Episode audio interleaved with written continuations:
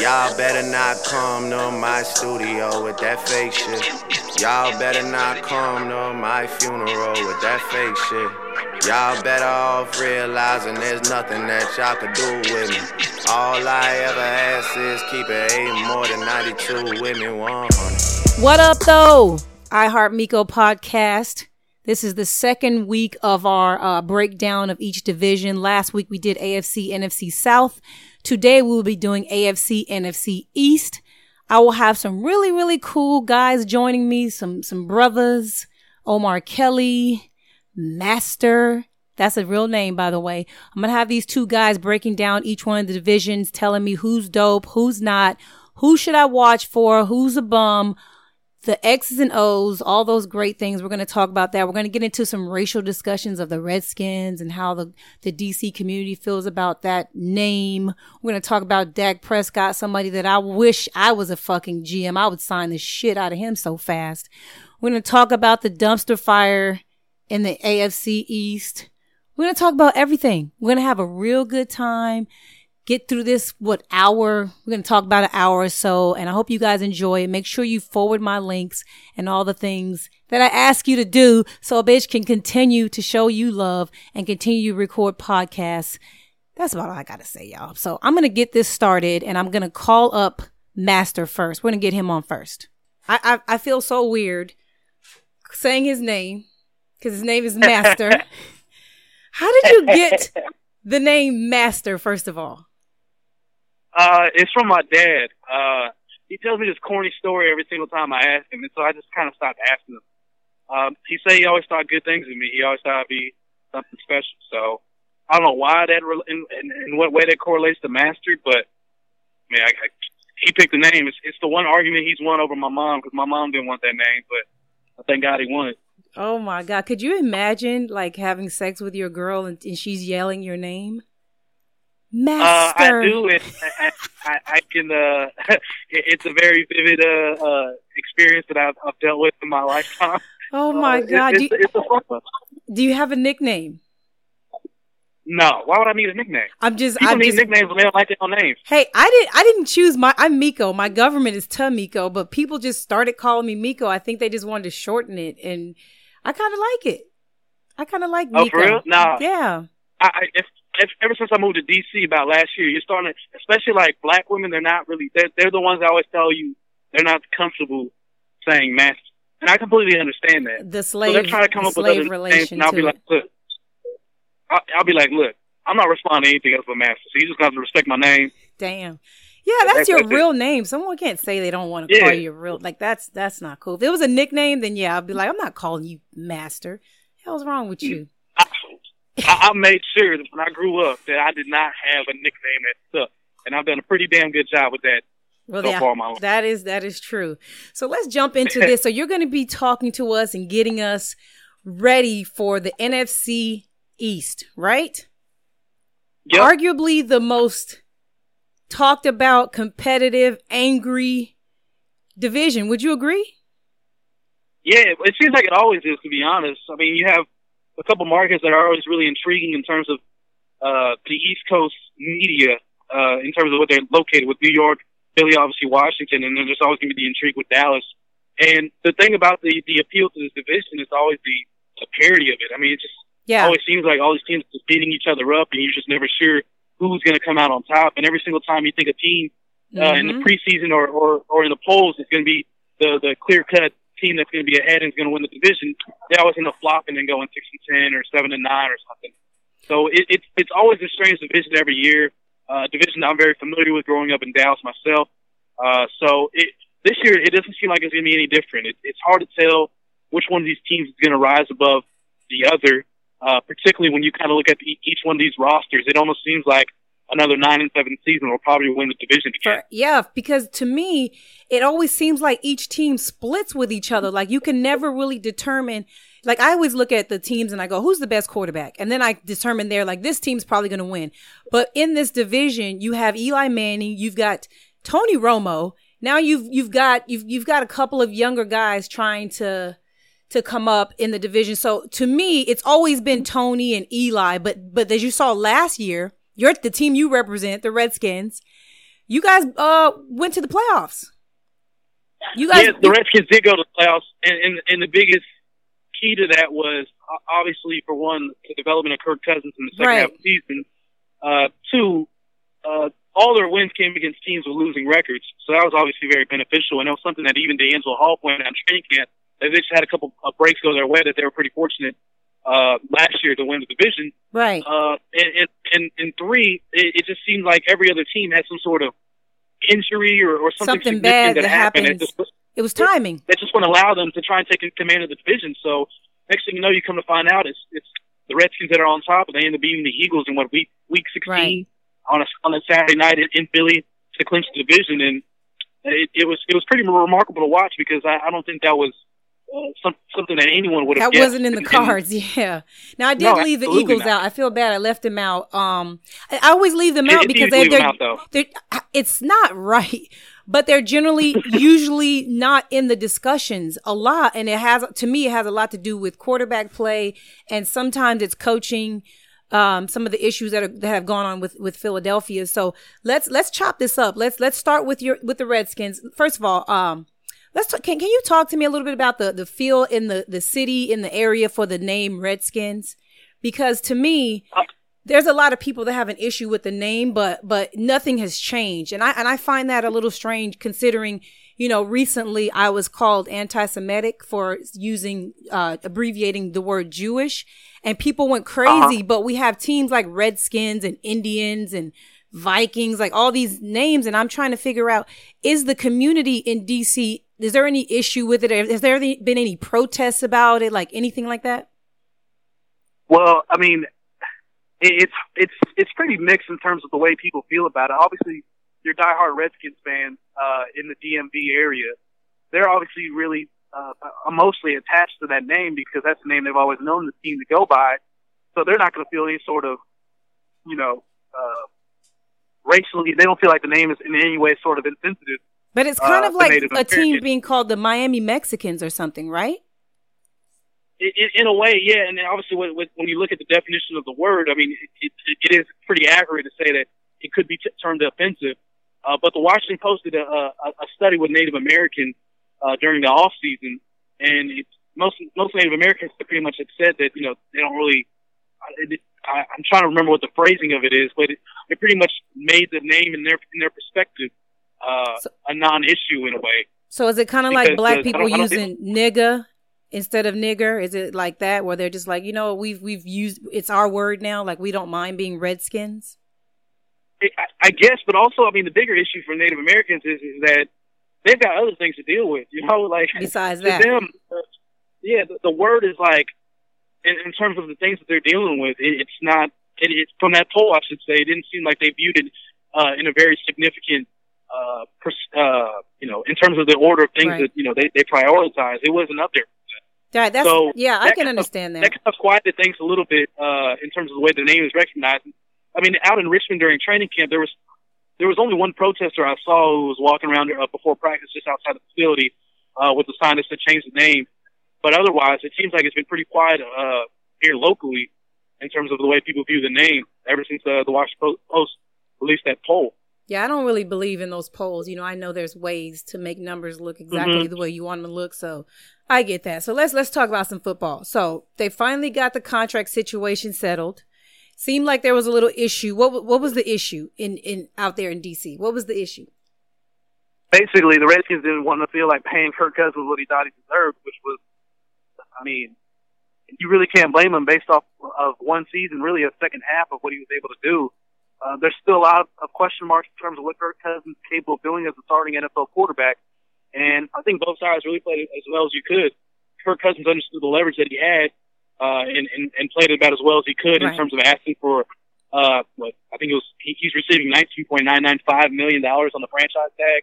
Uh, he wanted more than that on an average basis uh, in terms of a multi-year deal, and the Redskins were trying to offer something lower than 19.995. So they're stuck in the stalemate where it's basically another season of Kirk Cousins trying to prove himself. Mhm. But we'll see what he's what he's capable of doing. And I, and I I think for Kirk Cousins, it's, it's very beneficial to stay in this offense because you can kind of see the way that that uh, Jay Gruden and Sean McVay have have just the offense that they already had in place fits what Kirk Cousins is capable of doing. mm-hmm. where I don't know, I don't know if necessarily you could say the case for Robert Griffin III that it was necessarily going to fit him in a way. They were going to have to tailor a lot of things that uh, obviously Mike Shanahan was capable of doing, and also what you're seeing with Hue Jackson in terms of incorporating some of the Baylor offense uh, into the format in which you know right. the Redskins didn't do. They, they stuck to what they were their scheme. They stuck to what their their uh, you know their their their mo and, and, and their identity and what they wanted to do. And Kirk Cousins and even Colt McCoy, they both fit that much better than uh, Robert Griffin III does. So it's going to be interesting to see what Kirk Cousins can do because again, uh, yeah, he might have had a good year, but as you know in the NFL, I mean, it's all about what you do lately. And, and last year right. can be easily forgotten, as it was with Nick Foles, that one good year that he had. Right. Uh, it, it, can mean nothing if he doesn't prove it again this year, and so, he knows that. So to me, I, I, I kind of, you know, I check into uh, Redskins Twitter quite often. You guys are a very interesting group. Your media, everyone. Hey, man, funny. It's yes, you guys man. are quite entertaining. I, am tempted to follow more people, but I'm a little nervous because it gets a little out of hand. Why are you guys still talking about RG3 now that he's gone? Everybody wanted him gone. He's gone now. Why are you guys still talking about him? Why are you messing with him? Hey, it's like that that ex you can't get rid of. You know, you can't get out of your head. As much as you want to move on, and you got you know your other girlfriend or boyfriend, you still always think about what could have been. And mm-hmm. that, that that's what it is with the Redskins. And I, I'm telling you, that Week Four game when the Redskins face the Browns and RG three comes back, that's probably mm. gonna be. Mm-hmm. The, I wish I could be there. Honestly, that, that that's gonna be the biggest game of the year. It's a sports event, regardless of what it is. Yeah. And there was even some sports radio talk about what would be bigger, uh, the Nationals in the playoffs or that Robert Griffin the third game, and a lot of people voted that RG three game is gonna be the biggest sports event here in DC. Uh, it, it's it's gonna be highly anticipated just because Robert Griffin III was just so special in 2012 that it's hard for people to forget that out of their mind, and just the way mm-hmm. that everything unraveled. Uh, it went nasty both real on his quick. side and also on the organization side. Yeah, I can relate it, to just, shit getting nasty quick. I I can relate, and and it got nasty. yeah, I didn't get as nasty as I did, only because you know RG three doesn't have a Miko, but it got nasty uh-huh. over there. It got pretty nasty. Yeah, it did. And so, um, and, uh, go ahead. He didn't play last year, obviously, so Mm-hmm. He, he he kept his uh, he he stayed out of the media, stayed out of the limelight, mm-hmm. didn't play at all.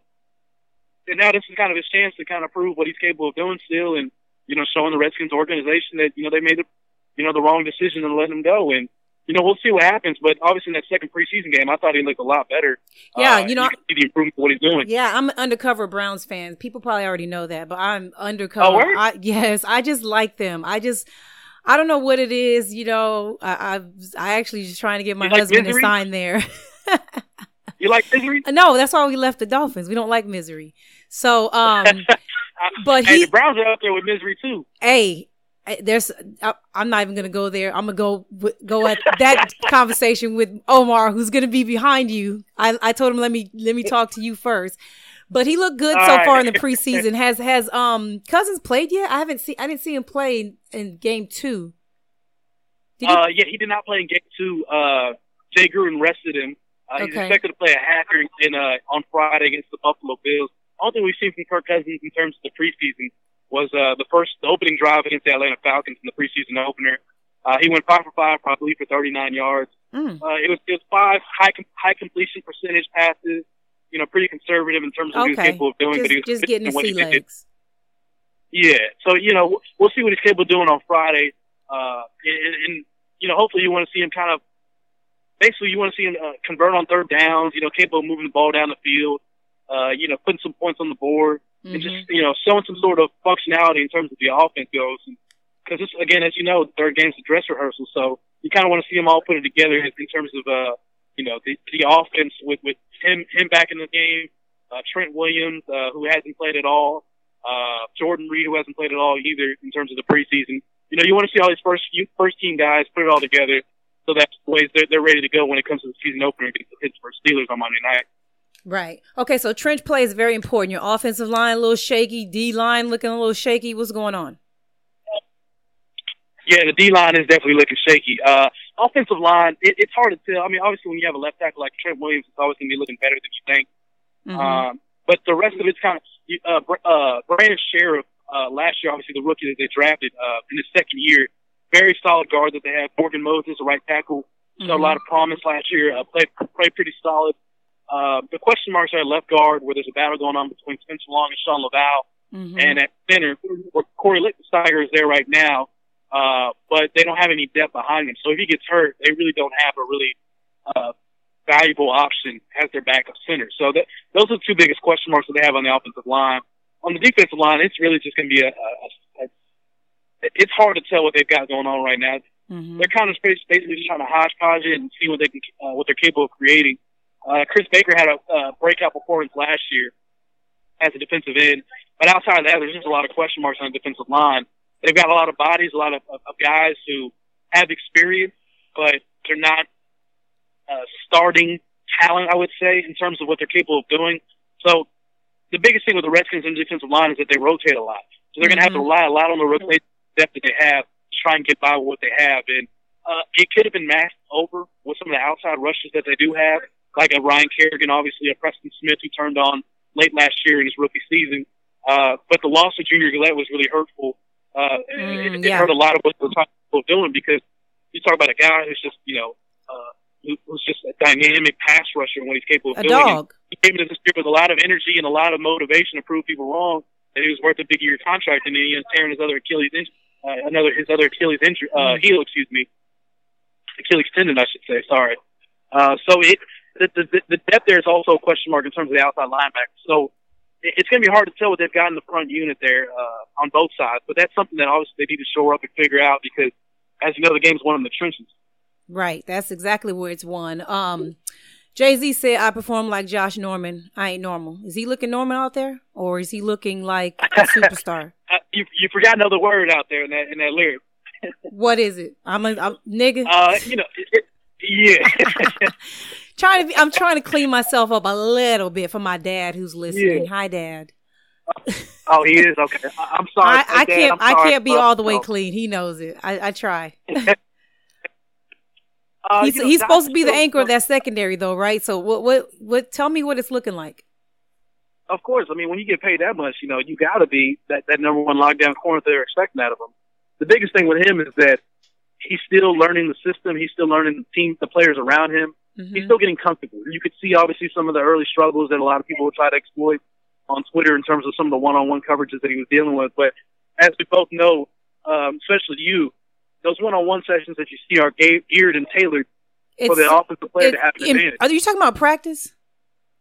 Yeah, we're talking about practice. Oh my! Are we talking about practice? This is what's we're so funny to me. Practice. Like I, I totally love when my husband does something dope in practice, but when he gets scored on or someone catches a ball on him in one-on-one drills, like I laugh at the people that say, "Oh, he got burned." Like it's one-on-one drills. It is very difficult. It's equivalent to someone being on a full basketball court and saying, "Don't let someone catch a pass." Like that's very yeah. difficult. So I, I hate when people judge corners based on someone catching a pass. That's not considered burnt. You're not burnt because someone catches a pass. You know how you get burnt when someone catches a pass and runs the hell right by you and scores a touchdown. If someone gets tackled, in man? yeah, in in man, yeah, it's it's so weird. You ain't got take over you. Say again. You know, it, when you have man coverage and there's no safety help and you get burned like that, yeah, yeah, you that, got burned that, on that. That is getting burned. Yeah, yeah so exactly. just a catching a pass is not getting burned. I I'm I know Josh Norman's game a little bit. I actually watched him a lot when people started saying he was the best corner in the league, and I know that that defense over there, and and I I, I I'm afraid. I don't believe I don't believe it's equivalent to Byron Maxwell leaving the Seahawks, but that's what I was afraid of because when you have a guy in a system like what the, the Panthers had, and they had just dogs everywhere. You know what I mean? So it's kind of easy to be in the corner position on a defense like that. I I'm not saying he was not good. I just said I want to see him out of that system where he has a dog ass D line. He's got linebackers that are freaking crazy. Their weakness was definitely safety, but he looked really, really good in Carolina. So I was wondering how he would look in Washington. And what's your early estimation of his game so far?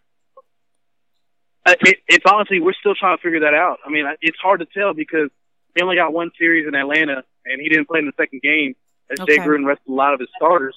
Uh, so this this this game on Friday is gonna be really interesting to see just how he's he's capable to guard some of these guys that, that Bills have, especially when you look at a guy like Sammy Watkins. Uh, you know what he's capable of doing in terms of you know uh, with the scheme and some of the zone principles and the coverages that he has.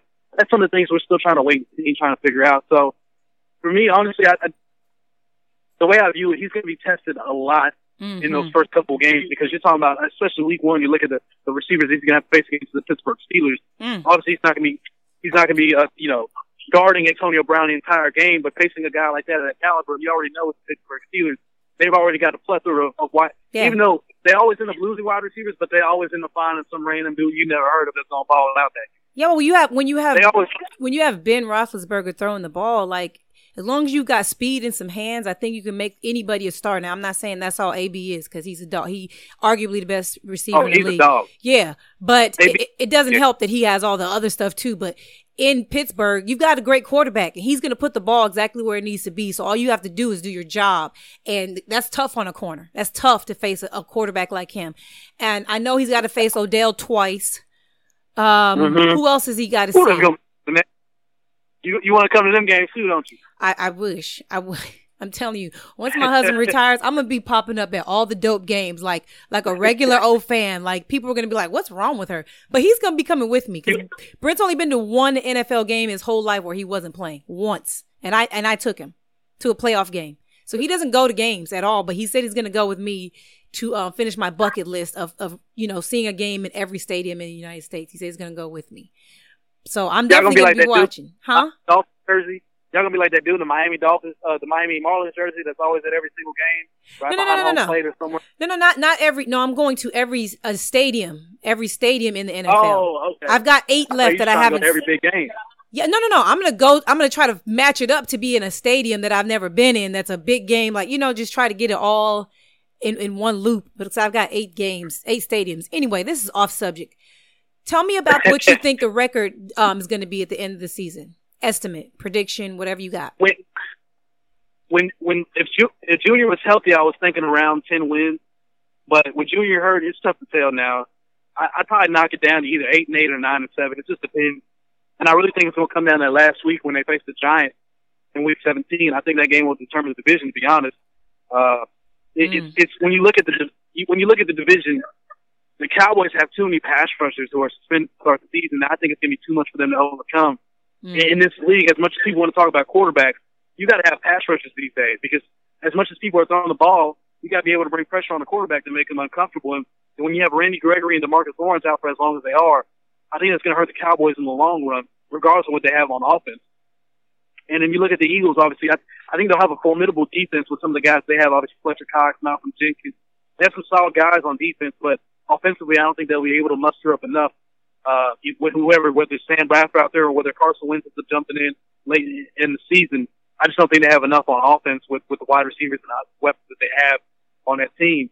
Uh, the Redskins, the biggest question with them is just going to be defensively if they're capable of, of, of, improving from last season and whether Kirk Cousins can, can show what he did in the second half of last year. Like for, for Kirk Cousins, it, it's pretty simple, man. He's got some really good weapons in terms of, of uh, offensively with Jordan Reed, Pierre Garcon, DeSean Jackson. They just What had about- a Josh Doctson. You guys, the Jason running back Crowder is your lot of ru- people sleep on. is your running back healthy? Oh, uh, Matt- Jones, Jones, right? Matt Jones, yeah, he's going to miss the rest of the preseason. Uh, What's- what- they, they what called it a second degree AC sprain uh, in his left shoulder that he hurt against the Jets Oh, on Friday. Uh, he says the pain is more tolerable now, but uh, we'll, we'll see how it is. Durability has been a question mark with him in his second season. He missed the last four games last year, including uh, the playoff game with a hip issue.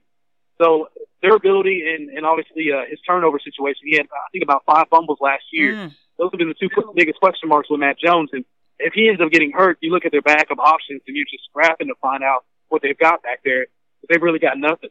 Uh, Chris Thompson's the third down back, and then they've got uh, Keith Marshall, the rookie out of Georgia that they drafted in the seventh round, unproven guy, and an undrafted rookie, uh, Robert Kelly out of Tulane, uh, who's shown some flashes, but still is also unproven. So they need Matt Jones to be healthy and take care of the football to show some sort of balance on offense. Mm. So I watched the uh, the Giants play a little preseason. I saw a little bit against the Dolphins. I saw a little bit against the Eagles. They didn't look very good. Now, granted, these are mostly backups in these games, but that tells me a lot sometimes because injuries happen, like you said, and I feel you're only Uh-huh. as strong as your weakest link. Um, do the do the Giants challenge? I- It, it sounded like the division is going to be eight and eight all the way around again, except the Eagles. They probably will be maybe six and ten. You think? What are you guessing? Because Giants, I mean, the the biggest thing with them is, I mean, they spend a lot of money in the offseason. I mean, Yeah. Olivier Vernon, obviously, uh, Janoris Dog. Jenkins. They they dropped a lot of they dropped a lot of dough uh, Yeah. trying to like prove. It's basically like a last ditch effort, if you want to say, in terms of trying to piece it all together with what they've got. Because they're good on offense. They, and- you don't you, you don't you agree? They're pretty set up on offense. They've got a good thing going with Odell and Eli. Um, you know, I pre- mean, you, you got Odell, I mean, that, I mean, he, he's he's a dynamic offensive threat, a superstar. I mean, that that's going to work O- on the offensive line. You know, with Ereck Flowers, we'll see what they're capable of doing there. Uh, but what they've got, what Sterling Shepard that they drafted, an, an interesting rookie as well. Uh, we'll see what they got. Victor Cruz is back. We'll see if he can stay healthy. Uh, and, and they've always got a hodgepodge of running backs that, right? you know, Always always got- kind of sleep on, you know, yes. How do they do that all like the time? yards. Yeah. So so now So we've got. see what they're capable of. So what do you think? Eight and eight with them as well. Ten. What What are you thinking? Because I can't really tell think they'll be looking at the preseason. I, I think they'll be around eight and eight as well. Yeah, that's what I was thinking. as we know in the NFL, you spend dough. That doesn't necessarily mean anything in the NFL. No. It can all just blow up in your face, Yeah, regardless of how much you won the off season or whatever with free agency. It, it, it doesn't matter because as we all know play. with free agency, it takes it takes a lot of guys a year or two to adapt to a new system, a new team, a new scheme. And sometimes the guys that you spend a lot of money on because they're the most attractive free agents, they probably just don't fit your scheme. Period. Mhm. So, and especially with a guy like Janoris Jenkins, I'm not really high on him. I think he's still got a lot to prove, and it's a guy that if you get that guy that kind of dough, is he's still gonna be motivated. And Mm. as you know, in the NFL, some guys after they get that bread, I'll never understand that. I mean, they I never-. Yeah, I'll never understand that part of it. I never, I never really, I hear that a lot, but I don't, I don't know if I've ever witnessed that. I hear it, but I'm not sure I've ever witnessed somebody just not caring. I just really think this is just what I think. I think guys get paid a lot of money when they're in a certain system and then they come over to a different system that doesn't fit them. The other players aren't the same around them. They're asked to perform like a superstar they were paid like. And then we find out they're really not that star. They really aren't. They were actually on the coattail of some great players that were around them and good pieces and they looked well. Not saying that's what he's doing. I'm just saying that sometimes that's really what happened. It's not that they got the money and, and was unmotivated. They just really weren't that talented. And I sound dumb when I say stuff like that. When the contract is signed, I'm like, this dude's not worth that. And then he looks like shit. And then people were like, damn, you were right. And I'm like, the system, sometimes you have to remove a player from the system and say, if I put blank player in here, would he perform well? Yes, because of all the people around them. So it's not always losing the motivation. It's really people getting exposed. We saw that with Nnamdi. Come on now. Come on now. Yeah, Come on now. That happens and, and a the lot. biggest eyebrow, I, I raised my eyebrows on Janoris Jenkins, especially when the Reds, uh, the Rams, excuse me, had two cornerbacks who were free agents, and they chose to tag Trumaine Johnson over Janoris Jenkins. what is that's a, that's a sometimes that tells you something. You do. You really do. You, you kind Yeah. of wonder. You kind of question yourself. Hold up. Why? Why? Why they choose him over Janoris when Janoris is obviously the most. He's more well known, and I do like Trumaine Johnson as well. But when you have to pick a a, a choice at those uh, at a position where you've got two guys that you're trying to keep, And you you pick decide to keep one and don't even like attempt to try and re-sign the other one. And he ends up signing a lot of bread as he does in New York. It, it kind of makes you question whether, he, like you said, if he worth all that money. Yeah, we, And we me gonna you know one thing we do do is find out on Sundays. We find out on Sundays. Hey, hey, don't lie. The eye the sky don't lie. Man, tell me about it. Um, switch subject. Dak Prescott. I want him. I want him right Man, now. I want him. He looks good. He looks good. I want to figure out how don't he went that far in the draft. Everyone's telling me he doesn't have the prototypical size. I'm hearing the same stuff I heard about Russell uh, Wilson. What is what is 135th overall? Like what? What? How did he? How did he go that deep? How he broke 20 something records at Mississippi State? Like he can play some Come football. on, we know we know how the draft works. It's all hype. It's all hype. I mean, you see a guy like Christian Hack, like a Christian Hackenberger who gets Christian Hackenberg who gets picked before a guy like Dak Prescott who's been more proven in terms of what he's capable of doing in college. Guys like to, you know, get caught up in the prototypical size and the arm strength and all these other things, that but don't matter, Hackenberg never showed really much in college to begin with. right? Like, I wasn't really high on him at all, and you're seeing that now in the Jets because he still hasn't played the preseason. Right. You see a guy who started, yeah, who was a backup his sophomore year, pl- started junior and senior year, broke all these records, amazing player, and he still goes that low in the draft. It's it's weird. I, you know, Tony Romo's one of my favorite quarterbacks in the NFL. Um, I was always concerned with if Tony retired or if he got injured again or something happened, how the Cowboys would would, would make it. And and after seeing Dak, I'm just like, well, they're good. Yeah, They're good. and I don't like overrating the preseason either, but man, he's look He looks looked- so advanced. He looked ready to start so, on somebody's He- team right now. Somebody needs he's making him. out throws. He's he's making great decisions in terms of where he, you know, He's- it his- seems his smart. accuracy's been great. Yeah, he just he, he knows when to run. He knows when to tuck it in. He knows when to stay in the pocket. He's aggressive. pocket. It's, Yeah. it's, it's, it's, he's been he's been fantastic, and the, the Cowboys seem like they stole one there because, like you said, I, I like Tony Romo a lot too. But you know, Tony Romo's gonna get hurt eventually. It's just it's I, just the I don't, I don't want to say that. I don't want to say it. come on now, hey Miko, come on now. I'm not It, saying it, it. I'm not time saying time it. again, it happens. Something's gonna happen to Tony Romo. E even behind that great offensive line, that's just where his body is now. He's getting older, and it, his body is not capable of, Yeah. of withstanding a 16. Well, that's why they So when you spent. got a guy, That's why they spend all that money on the offensive line. that's yeah, their they, job. They have, but dude, Prop them up. you saw last year, I mean, as you saw last year, though, I mean that that's the reason why it was kind of surprising that the Redskins won the division because I thought the Cowboys were going to win. I thought the Cowboys They were supposed been, to, You know, but he was out for a while too. He he missed some games early on as well. Yeah, and it just his absence. You just saw how much that hurt them when they didn't have a quality backup behind him, and you could see what the difference can make. Even though Dak Prescott obviously still is a rookie and still has a lot to do, he seemed more capable of serving in that backup role than anything they had last year, in Matt Cassel or Kellen Moore. Yeah. We, did, we we totally skipped the Eagles. This is not fair to the people that want to hear about the NFC East. You have to talk to me about uh, what's going on in Philly. Talk to me, please. I mean, a first-year head coach. I think they'll have a formidable defense, like I said earlier. Uh, but again, offensively, I, I just don't see them having enough.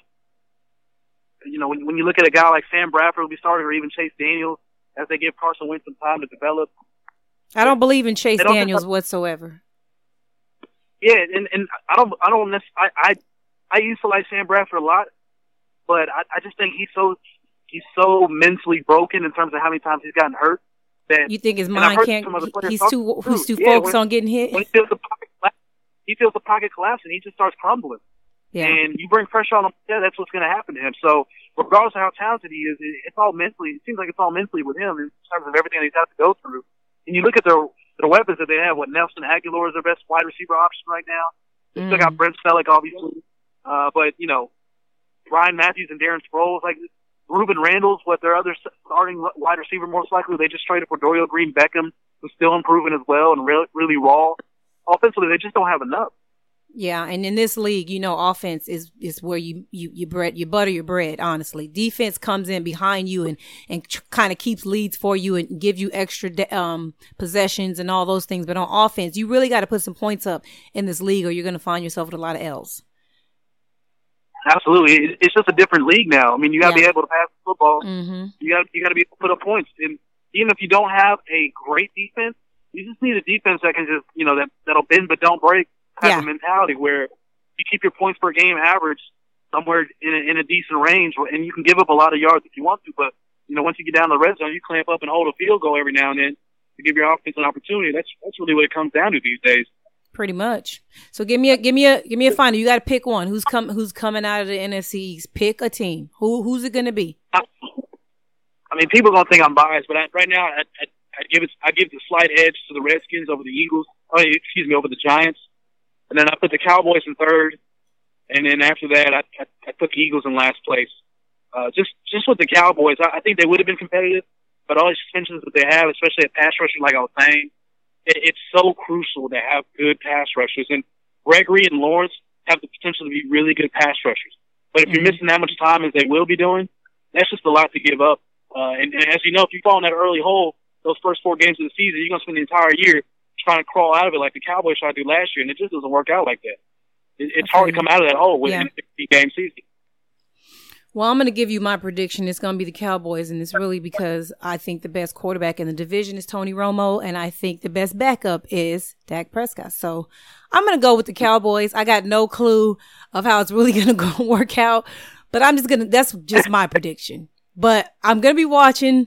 I appreciate you joining me so much. Can you tell everybody your Twitter and any other way they can find your work and stuff you got going on? Oh yeah, no doubt. Uh, obviously, you know, you can catch me at the WashingtonPost.com uh, and the blog on the Insider.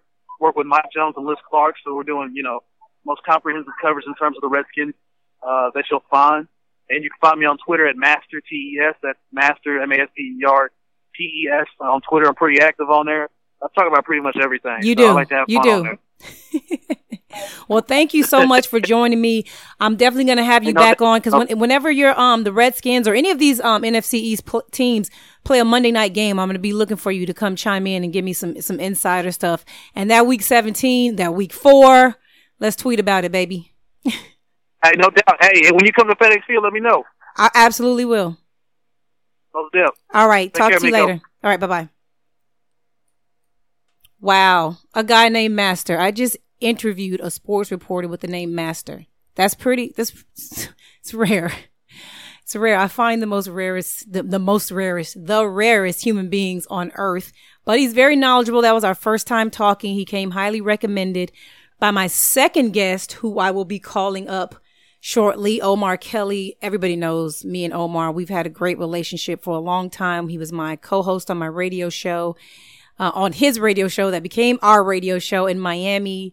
He's like a family member to me and everything. And he's going to discuss the AFC East like no one else. Omar um, writes for the Miami Dolphins and highly knowledgeable young man, knows all of his shit. So we're going to get Omar on here. What up? What up, Omar? Chilling. What's happening? Oh, no, I got to give you Omar. What up, Omar? what up? I got to give you the island version of your name. Amar. Amar. Amar. Amar. Yes. What's popping in Miami? Not much, man. It's hot as hell, but you should know that already. Yeah, I, I do know that. So I just got off with Master. He, we broke down the NFC East.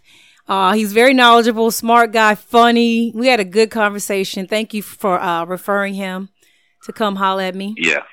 So now, he, yeah, he's go he, ahead. He like that ratchet shit like you like. Oh God. We're gonna be good friends then. He and I are gonna be yeah, very, he, very good friends if if if, if what you're saying is true. he, he's always busy disrespecting Jay Z. Oh, see, I'm not gonna have any issue favorite. with him with doing that. I'm not gonna. I'm not gonna take. I don't take issue with people with their hip hop. I don't. I don't argue with people about hip hop because I'm obviously the worst hip hop critic in the world because I like Kendrick Lamar. I like Drake. You know, I like people. Who don't like Kendrick Lamar? People yeah. think Kendrick's trash. Like people think Drake is trash. Ooh. What yes. person thinks Kendrick's trash? A lot of That's people. that, that is the last person that you should ever listen to, ever. I, I don't listen to a lot of people. You already know that. That's why I don't discuss hip hop. I, I discuss things that, that, that are good to discuss, you know, like food and, and clothing and all that stuff. When you start talking about religion, hip hop, or uh politics, race, all those things, it's like uh uh-uh, uh I can't I can't deal with people. I can't. Yeah. But um so let's get into this. You ready for this?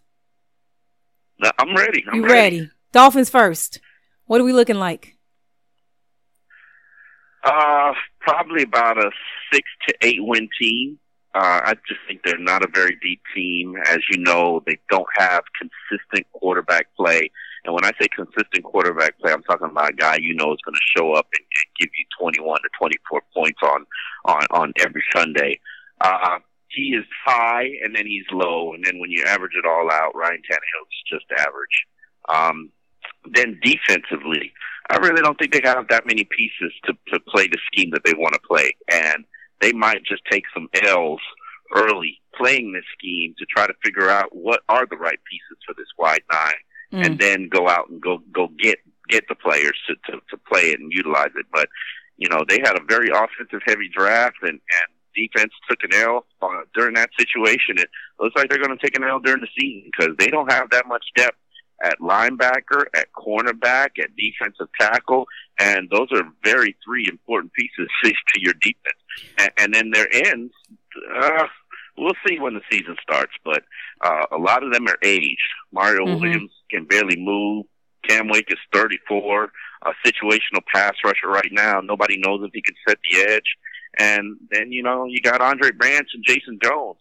Uh, Andre Branch has, has been shown a little bit of promise, but he's always been a tease. And then Jason Jones is in his 30s as well. Well, you know, last a lot year, of unknowns. Last year, the, the, the problem was they needed a running back, they needed to fix the offensive line, they needed a linebacker, and they needed a secondary. So they walked back into the season with the same issues. No, pretty much. Except, you know, I don't, I don't think they needed a running back after they got, you know, after they let Lamar Miller go. Um, yeah, certainly they need. Well, yeah, that's what I'm saying. They, that walking, that's what at the end of the season we all. I knew he was leaving. Yeah, I don't know why you, you didn't you know. you leave the season with the same concerns that you enter. You you basically enter the season with the same concerns that you left the season in, which means you didn't have a very good off season. So this Um, this is a building I- year, a year five of the building, Yeah, it, the building fund. it, this has been a building decade. to call to call it a year uh, is an understatement. It's been a building decade. Okay, you're just making me feel so much better about not being there. By the way, um, I, you know, I told you y'all need to get the hell up out. yeah, we did. Um, so so um, six and ten is what you're predicting. What what can make it an eight and eight team? What what could happen to get the Dolphins to eight and eight, which is you know what it, they've pretty much been outside of last year. The other few years that Ryan Tannehill's been the quarterback, they've been able to make it to eight and eight, which is something I think is impressive considering you don't you just have an average quarterback and you've never really had the defense to back up an average quarterback. What is it going to take for them to get to eight and eight and potentially, possibly, I don't know, get into that post play? I, I think the on, there are three factors that I think can change this team and make them a winner. They have to have a consistent running game. Um, I'm talking about be one of the top eight rushing teams in the NFL. When you need uh, on first down, you you get those four yards, so you, you you're forcing second and six or third and six. Um, you got to lighten the load for Ryan Tannehill's shoulders. Um, the next thing I think that can help them is if Adam Gase can really polish up Ryan and turn him into a more consistent quarterback, especially in clutch situations like third down, fourth quarter, red zone. If he can consistently deliver in those three areas that he's, he's generally struggled throughout his career, I think that they can take a next take the next step. And then defensively, uh, defense has to be good. They have to pro- they have to provide pressure. They've got to create turnovers. And if they can't be good, if those three things happen, all three of them happen, this could be an 11 win team. If one of them happens, I, think they have the potential to be an 8 and 8 team. Uh, but, you know, they've got such a small margin for, for error. And, and as you know, in the NFL, it's, it's about survival from an injury standpoint, and they're Mhm. not a very deep team. So you're talking about one injury to Kiko Alonso or Reshad Jones or um, you know, just the, or, or J- Ja'Wuan James, just the wrong player. You know, right now they're battling Mike Pouncey's got a hip, hip injury. I just So heard about injury- that. That hurt me because you know that's Yeah. the homie. Yeah, one one, one injury and you know, season's a wash. So, um, let's talk about the um. Okay, let's let's get off the offense for a second. The defense. Um, last year, as you saw, the defense. Everybody said the secondary was trash. The linebackers were trash. The safety obviously was one of the the best standout position on the defense with Reshad Jones tackling like he was a linebacker. What what do you see? I, I watched um, what game was that? The Cowboys game. The Dallas game. Cowboys game. I saw Maxwell. Um, how do you, what what are you thinking? What's what do you think about him? I think he's a decent cornerback. I think if he's exclusively on the right side, Why why does he get to pick the right side with that contract? Why do you why would you put a guy with that contract on the side the balls don't come on very often? it comes it comes on that side because Dez Bryant was on that side. Dez Bryant went on that side that- to challenge him. Dez Bryant lines up on the other side. We all know that. Brent Grimes has covered Dez Bryant. It's always on the left. So let's let's keep it real now. This is I Heart Miko podcast. Let's keep it real. Uh, Here, here's the thing. Let him do what he's comfortable with, and he even says he's he want he can shadow, and he's not scared to shadow. Let's let's be real. Let let let's not have you get eaten up by some of the best receivers unless they're coming to your side where you're comfortable. I just think that some guy, not every cornerback deserves to shadow a, a wide receiver. It's or difficult. The, It's It- very it's not difficult. easy. It's n- not easy, my Especially ass. It's fucking difficult. That is a large football field. You have to literally stop a man who is a multimillionaire, who's fast as shit, who's athletic as shit, who's got hands. who's, who's going to get targeted 10 Yes. 15 times. And you're Yeah. asking someone to not allow him to get a hundred yards on you if And- possible. And, and, and wherever and wherever he lines up, You go. slot or uh, you got to go, and then you got to remember your assignment and where your linebacker Yes. is and where your same. Yes. It's not meant for everybody. It's And- and not. what people don't understand. I, I, I, I don't encourage a wide receiver shadowing a elite receiver. Not a whole I don't game. think it's. I don't think it's not. It's, It's not a whole game. Yeah, and it, it, it to me, for some guys, it benefits them because, like Revis, it makes his career. Even though Revis can be beat, Revis gets beat. Um, Yeah. You know, Revis. The value of Revis is that the refs let him mug people to yes. death.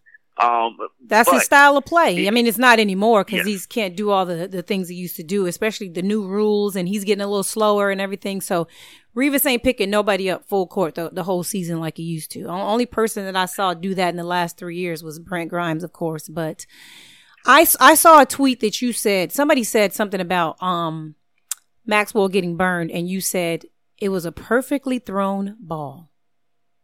Yeah, You I be- do you- believe that. You It was a- believe that? You I believe it was a very. Did you see how many a- yards off the receiver Maxwell was? I didn't look at exactly where his position I'm was. I'm gonna send you a the, video The ball, just so you can have it. the ball was absolutely in the corner of the end zone. I mean, it could not have been placed in a better position to where Dez turned around and, caught that thing in the coffin corner. And No. it was it was. It was I, I, I think you I think you looked down or something. I think you looked down. I think you didn't see it. The ball was short. If you're ever gonna get beat, what you would want is a short ball. That was a short ball. Dez Bryant was the ball was supposed to be thrown over his left shoulder. Did you see he caught on his right shoulder?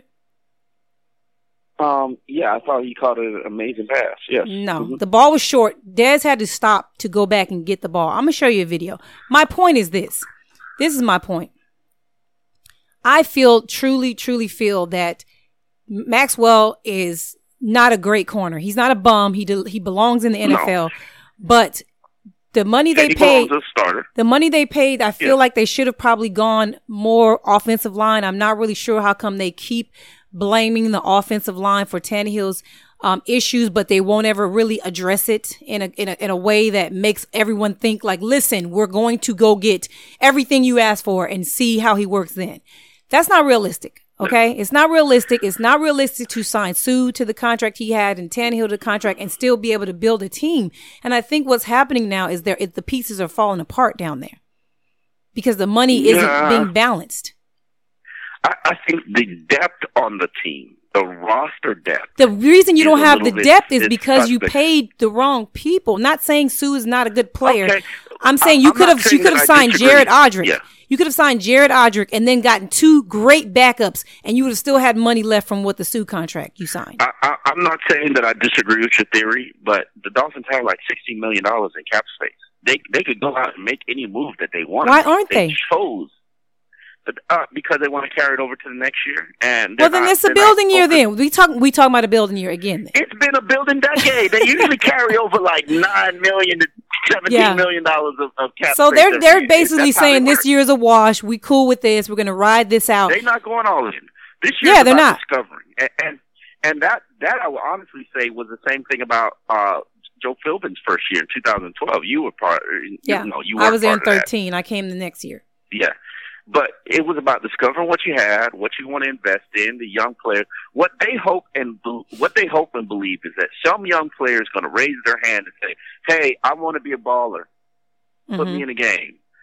And that player will go in the game and they'll have the next Jarvis Landry. That's their hope. Now, the reality is Jarvis Landrys don't come around but once a decade. Uh, you don't get lucky and get a Brent Grimes, but maybe once a decade. Like I can't say that because they got Cameron Wake in 2009 and Brent Grimes in 2013. So twice a decade. So you're, you're sitting here banking on you know finding elite draft picks, and trust me, none of these draft picks are elite. Um, and, and and finding hidden gems that you can get at discounted discounted prices uh, for, to to uh, coming off an injury to build an entire franchise, and that's just not going to be realistic. They're not that talented. Mario Williams, who was probably their one of their biggest signings this offseason, he looks horrible. I mean, I keep hearing six, that. six, three hundred, six, six, three hundred pounds, can't get off a block, um, wasn't really setting the edge that well. And the, the the questions about his motor, you you have to wonder because I haven't really seen this man. This man, I've seen him destroy the Dolphins in, in past years.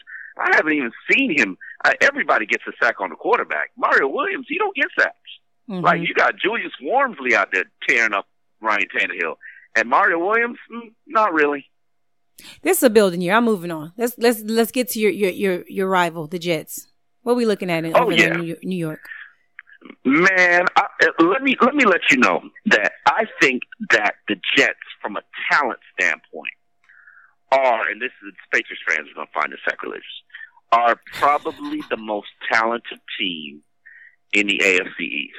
Not factoring in Tom Brady. If we just take Tom Brady off the off the Patriots, Well, that's because you can't you compare at- any team to Tom Brady. See, the thing is that the Patriots never look like anything on paper because they don't have to, because they have two of the most Yeah. important weapons you would ever want in the NFL, which is Bill Belichick and Tom motherfucking Brady. So you don't. The rest of your roster can be trash, dookie shit. So long as you got somebody that can catch, and as long as you got some people that that can defend, because they're always going to get pressure on the quarterback. no, uh, you, you know what? Th- Let's not disrespect Bill Belichick like that because guys like Dion Lewis have No. never had a good career until he gets with Bill Belichick. Guys like Rob. Why are you saying Nick- disrespect why- him? Because he finds pieces that nobody else can really. How am I disrespecting him? of. Why are you saying disrespect? I just said it doesn't Because matter. We we sit, we sitting here that they can play with anybody. They can. It's just like This there's systems, Omar. I don't know why you haven't figured that there are systems in play. You can plug anybody Yeah. in if you have an amazing system and if you know how to get this person to do exactly what's needed in your system. An NFL player can do what an NFL player can do. Does that mean they're amazing, the best player at that position? No, but if you find someone that can follow the rules, follow the instructions, and you tell them exactly what to do, they will perform well, well enough to get Tom Brady enough time to throw the goddamn ball and beat everybody. yeah, but let, let, let's look at for example, and, and I'll play on what you said. They put a lot of resources into their offensive line. Uh, Sha- Shaquille Mason, John ha- Hapalo, um, traded for Jonathan Cooper, drafted Trey Jackson. How many? Um, how know, many? Uh, they- how good was their offensive line last year? Terrible, right? Allegedly, It was terrible. bunch of nobodies. And and And- how well did they do? Uh, they, they they were a quarter from being in the Super Bowl. So, Yes. like I Okay. said, if I, I'm happy that they actually went out and got some guys you respect, but I promise you, if they got the regular same old guys, they would still get damn near to the Super Bowl every year. No shade. You're it's not a right. diss. It's not a diss on Belichick. I, I know that some of these guys are actually talented and he does go out and look for talent, but what I think he looks for is people that will fit in his system. That's true, and he carves out a very specific role for Mhm. players like Terrence Knighton and and Jabaal Sheard and Chris Long, and you know, and, and, but then he also helps guys like Malcolm Butler become quote unquote elite. Devin McCourty become quote unquote elite. But that's Um, people guys people that- don't know football calling them elite. Malcolm Butler is an, a great cornerback. Malcolm Butler is young. He had an amazing moment in a Super Bowl. Shout out to him. He's not an elite corner in the NFL. That's just my opinion. No, I. I, I, I People don't are calling him elite you, because he got an interception in the end zone that kind of pretty much sealed the game. That's a that's he, a he had feel- a nice. He had a nice. He had a nice year last. nice. It was a very, nice. But if you call him elite, I'm gonna have to wonder. You know what I'm saying? I'm I'm, I'm questioning some things because Malcolm Butler is. There's no shade in this. There's no shade, but I'm not calling him elite. He hasn't shown me elite. He's a very good. He's a very. Yeah. I mean, when, when you got John, He'd be, be like, he'd be the best corner on y'all team if he came over there. Probably. Yeah. When you got like like Jonathan Freeny, who we had here in the Dolphins for Yeah. what six years as a backup linebacker, special teams guy, starting as your inside linebacker for the Patriots, that Mhm. just shows you a tremendous coaching. It- Tremendous. not- because I watched Jonathan Butler, I watched Jonathan Freeny, and there's nothing special about him. There's absolutely nothing special about him. He's a good athlete. He does what he's told. You know, Koa Misi could go be a Super Bowl, could go be a Pro Bowler for Bill Belichick, in my opinion. Yeah. And, and you know, I how like Koa. Koa. There's there's nothing special about Koa. Koa is never going to make a play. He's just always going to do what you ask him to do. Well, and he, do you know what, Koa, you need to go to, to New England because you're wasting your life over here in Miami. Go on, go get you a ring, No. we jumped off the Jets. Get back to Jets because I want to talk about Fitz. I want to talk about Brandon Marshall. I want to talk about Revis. Like, get back on the Jets. What, what are the, the Jets are the best, the best team on paper early. I think I think talent wise they're the best team. Great Mhm. receiving core, arguably one of the top two receiving core. You know, one arguably one of the top two duos in the NFL. Mhm. Um, I, I really can't put up another duo better than Brandon Marshall and and um and, and Eric Decker. Um, they've got a very good offensive line, physical running game. Uh, Matt Forte hopefully will will be the Matt Forte of of uh, you know old. He's getting a little bit old in the tooth right now, but I think he's got got a ton of talent uh, still left in the tank. Ryan Fitzpatrick, he, he tanked at the end of the season, but we all know that he's he, he he's a game manager. He can get it done. The question is, can he improve on his accuracy? And and then the defense that Kacy Rodgers has put together, you know, that's a I know forceful Kacy. defensive line. the, the the Jets, Even- boy, they even will the- get to your quarterback. If nothing else, they will get there. Even with the losses that they took on on on in free agency, Mhm. um, they have still got a very physical and forceful defensive line. And you know, Kacy Rodgers can just go find somebody like a Jarvis Jenkins, add him to the roster, and and, and that player will, will eventually make an impact, have have be dynamic. Um, I would say if, I, if there was a weakness about the Jets, it would be their linebacking core. Um, you know, Bruce Carter did nothing in Dallas. Um, to think Erin Henderson, you know, come on. To think that that you you've added the necessary pieces that can help you get to the next level, I, I completely disagree. But then again, when you've got a secondary that plays as well as they have played in the past, um, Mhm. you, you can you can take some chances at the linebacker. Right. So okay, so now let's let's get back to the Patriots. Tom is out four games. Has there been an article written saying that Tannehill will be the best quarterback in the division until week four? Because that happened Uh, I don't last think year. You can say that.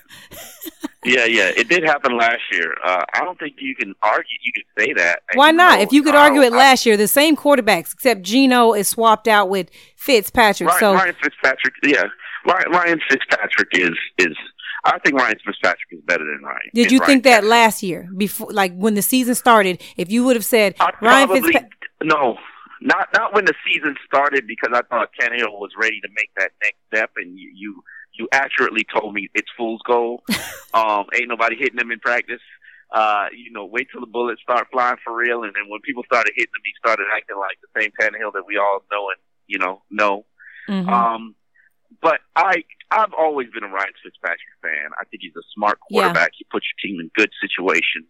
Uh, He's tough. rarely going to beat himself. he's tough as shit. Like he he's he he takes chances. I love quarterbacks that throw the fucking ball down the field and take chances at interceptions. I I hate when I see quarterbacks that are passive. You can't win without any big plays. You can't you, games come off you wins come off of turnovers and explosive plays for the most part. And and if you don't get any explosive plays, you have to get a whole bunch of turnovers and Fitzpatrick might co- get a turnover too, but it's because he's trying to get a big play and that's kind of how you take the air Yeah. out of defenses and you win games. Here's here's how, and this is something I learned from Brandon Marshall. Here's how you determine a good quarterback. No matter what the play is designed, no matter what the down and distance, if you see an elite receiver, an alpha receiver, one on one with a cornerback, no safety help, hmm Go. throw him the ball. That's exactly what Go. they did to us last week, last season. Yeah, No safety help. There was there was no one there. People weren't running the plays like they were supposed to. Like it was it was embarrassing because I'm hearing from my husband and other players how the offense is telling them exactly what defense they're in every single time they were on the field. Every time. And it's like, Yeah. oh, you guys are in this. This is what you're gonna do. There's not gonna be a safety there. I'm gonna double move you. You gotta you gotta do something. And it's like that that's Yeah. embarrassing. You know what I mean? And and I appreciate seeing great football. I I think Fitzpatrick played an amazing game killed my husband. You know, like just it was bad. Killed him, and and and I I was already a fan, but I became even a bigger fan because I like that he challenged him. He went at him. He he kept going at him. He saw weakness. He saw something, and, Yep. and and I like quarterbacks that will put their fucking they, they foot on your no neck. Safety, they saw no safety help, and they said it's a 50-50 ball. Yeah, If it at worst, at worst it's incomplete. I mean, at worst you get an Incomplete, yeah. Hell, yeah, you got to go for it. 50-50 ball. That's what I like Yeah. about Fitzpatrick. He goes for it a whole lot. Um, the Bills. I think I think your offense also has to give your your quarterback freedom to do that because I, I've seen that. Not that You don't you don't that get that some- freedom. You take it. You take it. You have to take Yeah, that. You don't some- some that doesn't get handed to you. No, no, no. You gotta, you gotta, you gotta be a baller. You gotta go out. You see something and you make a play. What is your quarterback, your, your coach gonna say? Your offensive coordinator? No, don't make amazing plays. What are you doing? That doesn't Yeah, happen. no. So if you see I, I something, think that that respect is earned. I think that that respect is earned, and um, just dealing with the quarterbacks that I've dealt with during my tenure with the Dolphins, I don't think any of them have earned that respect. right? Um, I agree. and- and even even even when they had the Brandon Marshalls, because you know if you had Dolphin fans, Brandon Marshall was washed in 2009. Yeah, well, that's be, you know he Um, was he- washed in Chicago. That you know people forget when Brent played Brandon Marshall in Chicago. Brent didn't let him catch a fucking thing. But a lot of that had to Yeah. not not saying Brandon was ever a bum, but a lot of that had to do with when Coach Coyle was actually coaching. They had an actual scheme and knew everybody was being where they were supposed to be, and also Cutler was not as good as Fitzpatrick. You know what I mean? So it all plays, it all tied in together with with the quarterback, with the with the receiver, and, and whatever defense they're playing against. Like all that shit can come together for you, and you'll see a game like that Jets game. Yeah. And you No- need a no dog, someone it. that's willing to actually go out there and throw the fucking ball and challenge the defense, especially when you see some tendencies and things that you can fucking win the win the matchup. Like that's one thing that I really You- like you about know, him. I, I don't. I don't think we both like a certain. We like aggressive quarterbacks. Yeah. I don't think everybody is comfortable with aggressive quarterbacks, nor do a lot of coaches give them the green light to play the, the way that they, they want to play. Because let me let me give you a perfect example. Let's say Ryan Fitzpatrick did decide to retire. You think the Jets were going to give Geno Smith a green light to change plays however you No, I didn't say give the green light. What I'm saying is if you're if you're out there and you're a quarterback and you're you're Mm-hmm. showing, you're performing, and you you have a play that your coach told you to call, and when you're in, when you're down there and you see something different and you make the throw and you make the throw like it actually works, Yes. there is no They'll coordinator. Let, let you do. Yes. you do it some more. That's what happens in this game. You have to go out and do things to show that you're ready for the next step. If you don't, you're just going to sit there like like you're supposed to because you're not ready. You're not ready. And Fitzpatrick showed he was ready. I got to get off his nuts because I feel like a Jets fan right now. Jesus Christ. That- I'm that- cheering but for them, low key, because I like him and I like Brandon Marshall. I, I like both of them a, a- a lot. Yes. Here, here's the thing about the Jets. They were last year were statistically good in just about every important category: turnovers, defense, stopping the run, running the football, uh, scoring. I mean, offensive production. How they didn't make the playoffs blew my mind. Yeah. I mean, yeah, they tanked at the end of the season, but they were a good team, and they have the potential to be an even better team uh, this season. And and that's why I think that they're one of my sleeper teams in, in the NFL this year. I, I expect the Jets to win 11 games this season. Could be Mm. wrong, but hey, Uh, we gonna watch. that- I, you know, I, I love to watch. I love to watch, and I and I'm a little bit excited to see what the Jets do this year because I'm always trashing them and saying how they never. Yeah. You know, it's it's the quarterback play. I, I- get annoyed with quarterbacks. I didn't like Geno. I still don't. So I actually like Fitzpatrick. So I'm low key gonna try to root for them, and it has nothing to do with the Dolphins. Nothing to do with that because I also root for the Patriots because I think Tom Brady's fucking awesome. But the Bills, we haven't brought them up one single time. Bills. yeah, we, I'm ready. I'm ready. Well, to talk to Um, me, tell me, tell me what you're seeing now. Um, I, I'm curious to see if Tyrod Taylor can take his game to the next level and take that team to the next level. I'm not sure I like the talent on the Jets, especially they've had, they've had so many injuries that sort of decimated. I think they're a team that's paper thin like the Dolphins, talent wise, um, for even worse reasons. Uh, one of them being nobody wants to sign and play for Buffalo, um, except for Charles Clay, of course. Um, but Clay had a bomb the other day. You better chill. He had a bomb. Did you see it? listen, It was Yeah, on my I- I- Snapchat. I, didn't see it.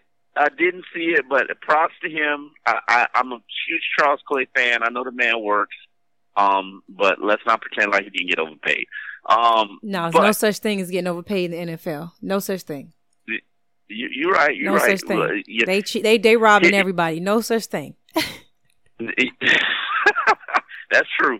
Uh, Sammy Watkins, Robert Woods, um, you know, they are probably one of the top upper echelon receiving duos. Charles Clay. When then you got LeSean McCoy and Reggie Bush in the backfield. Mm, Man, I, I was so hurt when I was so hurt when when Bush you know, signed always, there? I'm a huge Reggie Bush fan. You Yeah, know I'm I am. I'm an Bush SC fan. fan, so you know I've been cheering. Yeah. Everywhere he goes, I Reggie cheer for him. Fan. And you know, I, I hate when players turn thirty. You know, you wash, you old, you Yeah. old, you can't, you can't do it no more. And that's not true. That's not the case. Of course it's not. That's ridiculous. That's just what they say to get Um, you out of the league to go find a younger, cheaper version of you. Exactly. That that's what they say when they want to pay somebody half your age, uh, half the money. Um, happens in my industry too.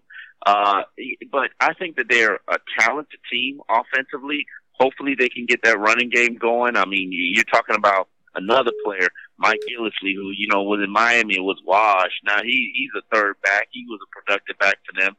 Uh, and defensively, I think they do have a couple of issues. I, I don't like a lot of aspects about their defense. I don't think their scheme fits what their talent base is. But hey, more power to them. Um, you know, it, it's going to be hard playing without Marcell Dareus, who was suspended. Um, I, I think that Jerry Hughes is a little bit overrated. I really don't feel comfortable with their linebacker unit. Um, Preston Brown is, is, is a decent player. Um, you know, having to go out and sign Brandon Spikes, that, you know, uh, that, that shows you just exactly where you are from a talent standpoint. And, and You saying they scraping really the bottom? They scraping the barrel? yeah, man, he's great. Not to say that Brandon Spikes couldn't have helped the Dolphins. I I'm not even going to say that he couldn't because they've got some run run game issues, and that's what his specialty is. But Uh-huh. Uh, talent wise, I mean, I, I, just don't see it. I mean, I, I don't see it that that on defense for them. So let let's let's round this up. Who who's winning the division? Jets. Oh, of course it's going to be the Patriots. Tom Okay, I just was gonna see he- if you was tripping. I I just wanted because you said Brady's eleven going- wins. I just wanted to see. No, Tom Brady is going to win ten of the twelve games that he plays. All he needs is, is is the young cat to go out and, and and get him one to two victories. Okay. So we still going Patriots. We we going Jets second. Oh no, I, I you gotta you gotta kill Tom Brady. Yep, he has to would die. He literally has to die. Uh, Belichick has to leave the the whole entire Kraft family. All that would have to happen before I would ever pick the. Patriots to not I, win the I would love to see. I would love to see Belichick continue to coach without Tom Brady. I I, I will See what I happens? Love to see. You know what? People want to Uh, see that because a lot of people think Tom Brady's not that talented. They think, oh, it's just a system, it's a scheme, and it's like, dog, yeah. I don't believe Same any of that Dolphin shit. fans when they ran ran Dan Marino out of town. Yeah. I don't believe any of that shit. That Tom Brady's fucking amazing, man. Like he has He- no athleticism. I I can't ever. I don't see a single muscle in his whole body anywhere. Yet he got a fucking cannon attached to his shoulder. think he's sexy. I didn't say he wasn't sexy. Now, see, don't don't you put those words in my mouth? I do believe Tom Brady's old goddamn. Uh, uh, what's his name? He he loves fucking Trump. Trump love that was the Oh. one the one thing I didn't like about Tom Brady is when he endorsed Trump. I, that that was I finally found something I didn't like about him, and I said, "Motherfucker, damn it!" But I love you. I still love you, Tom. I can't hate on He's, you. he's he's he's an he's an amazing quarterback, and and I took a lot of heat last year when I said he's his legacy is greater than Dan Marino, and I still stand I remember you did. Uh, you did take a lot of heat for that, and, and you do have a point. You absolutely have a point. I'm not saying you're right, Uh, but you absolutely have a point in saying that. Like you, you can't. got like he's got all the records. He's All of the them. rings. He's All of the them. Dynasty. All Like, of them. What do, what like what do you want? All of them. What more? What what is he lacking? And everybody will say, "Oh well, he just played for a better team and he had a better defense." You want to make all these excuses? I'm sorry. Yeah. If you got the record and the record, you got the ring. What more do you want? There isn't anything else. There really isn't. You you can't argue with somebody like him. You can't argue it. I get it. Dan Marino is amazing, fucking amazing quarterback. Like I, I feel what people are saying. Well, if Dan Marino was on, the, but he wasn't. Okay, so we don't Yeah. know. We don't know. What we do know is Tom was there, and, and and when he had the opportunities, look what he did with them. Yeah. I mean, So- think about think about this. Tom Brady's always taking less money than he could just for the betterment of the team. Now he don't need it because Gisele makes more money than him. Uh, Mhm. but he wants to uh, win, and he's having on, fun man. playing. So. That's Yeah. even more of a He reason to like him. Jesus, he's he's awesome. Everything about him is cool except that damn Trump thing. So, whatever. So do the so the Bills and the Dolphins don't make the playoffs this year, or what? What do you what do you think? nah, Jets. I think the Jets and the and and and the Patriots are going to be the playoff teams in the division, and and I would be shocked if the Bills and Dolphins produce winning seasons. I, I would really be shocked. I would too. I, I honestly yeah. would. I, I would give the Bills more of a chance just simply because I just would. But I don't think either one of them are going to make the playoffs. I'm not sure either one of them would be eight and eight. My my prediction obviously is for the Patriots to win the division. We have the same prediction. So yeah, this was yeah, fun. And do you think Jets will make the playoffs? Um, yeah, I do. I actually think they will. They're gonna yeah. they're gonna cause some problems. They're gonna make the playoffs. I don't see any. I don't see a lot of good teams in uh, outside of the AFC North. Nah, everybody else is just uh, you know in, yeah. in, the shadows of the Patriots. I haven't looked at their schedule um, and seen the strength of it, but you know, just on paper and some of the things that I've seen and I've read, I, I believe the Jets have a great chance of making the playoffs and, and you know even even getting past the, the first round. Honestly. Yeah, definitely, so, it's possible. This was fun. We haven't talked Always in a while a about about this kind of stuff because you know, bitch got fired and shit. So I'm over here doing the podcast life, but thank you, Omar, for joining me. I had fun. You gave some great I always knowledge. Appreciate you having me. Oh, you know, I got you. It's I, always bad. I've I've been totally holding off replying. To, can you hear me? Nico. You there? Did I lose Omar? I, we can all hear you. He hit mute. He hit mute. Uh, hello. Omar. I'm hanging up on. I'm hanging up on you, Omar. I don't know what's going on with your little cheap phone, but anyway, that was Omar Kelly. You can find him at Omar Kelly. He's also a writer for the South Florida Sun Sentinel. He does. Do I have to say the radio station that fired me? He works at that radio station that fired me in Florida. Fuck them. Anyway, I hope you guys enjoyed this conversation about the AFC and NFC East. We will be doing it again next week. I promise to continue to give you the actual bars of the NFL and and good good honest opinions and predictions from people that are actually watching film and not people that are just going on PFF and reading off stats. Some fucking idiot just tweeted me a whole bunch of stats from PFF trying to shit on my husband. I laugh at all of you guys by the way all of you guys that use stats to prove a point, it's dumb. Watch film, get that all 22, whatever it is that you can afford.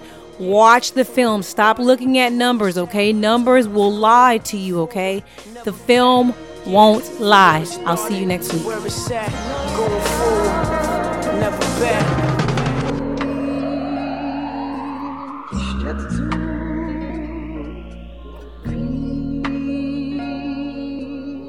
Jet to